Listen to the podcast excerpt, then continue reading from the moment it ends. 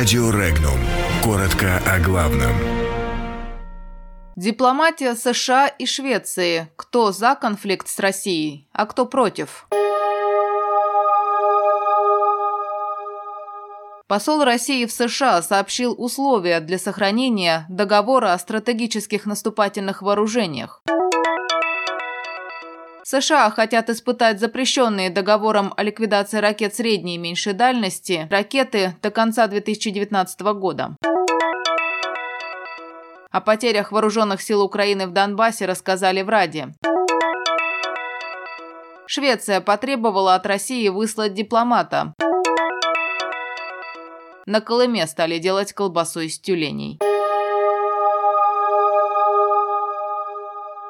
Американо-российский договор о мерах по дальнейшему сокращению и ограничению стратегических наступательных вооружений еще может быть продлен. Однако времени для этого мало, заявил посол России в США Анатолий Антонов. Он подчеркнул, что Москве и Вашингтону необходим серьезный разговор за столом переговоров, и желательно в закрытом режиме. И выразил надежду, что помощники американского президента предоставят ему доводы, достаточные для продления соглашения. Он также добавил, что для дипломатов в США очевидна опасность возможного конфликта с Россией, и они не питают иллюзий относительно возможной победы той или иной стороны в подобном конфликте.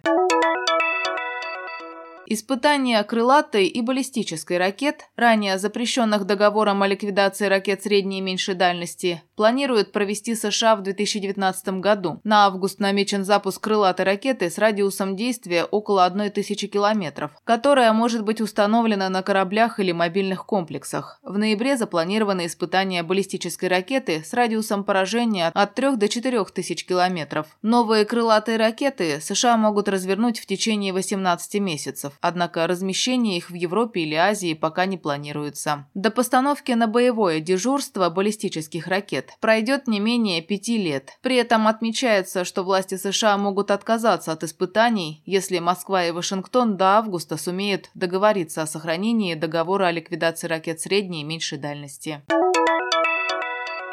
Потери вооруженных сил Украины в Донбассе являются космическими, заявил депутат Верховной Рады, лидер националистической партии «Национальный корпус» Андрей Белецкий. По его словам, уже после заключения Минска-2 вооруженные силы Украины потеряли более тысячи убитых, не считая погибших в результате ранений, инсультов и самоубийств. МИД Швеции вызвал российского посла в Стокгольме Виктора Татаринцева и потребовал высылки одного из российских дипломатов. По данным СМИ, один из сотрудников российской дипмиссии в Швеции является якобы сотрудником разведслужбы. В МИДе Швеции подтвердили факт вызова российского посла, однако подробности разговора не сообщили. Напомним, в конце февраля в Швеции был задержан гражданин России по подозрению в шпионаже. В Магаданской области начали производить колбасные изделия из мяса тюленей. Из этих морских млекопитающих также намерены изготавливать паштет и тушенку. Их шкуры пойдут на мех, а жир будет продаваться отдельно. В планах поставки субпродуктов для фармакологии. Мясо тюленей считается вкусным, а по мнению диетологов, оно низкокалорийное и содержит большое количество полезных веществ, укрепляющих организм. Однако производить колбасу из такого мяса на Колыме будут впервые. В советское время оно шло на кормление песца и норки, которых разводили на специальных фермах.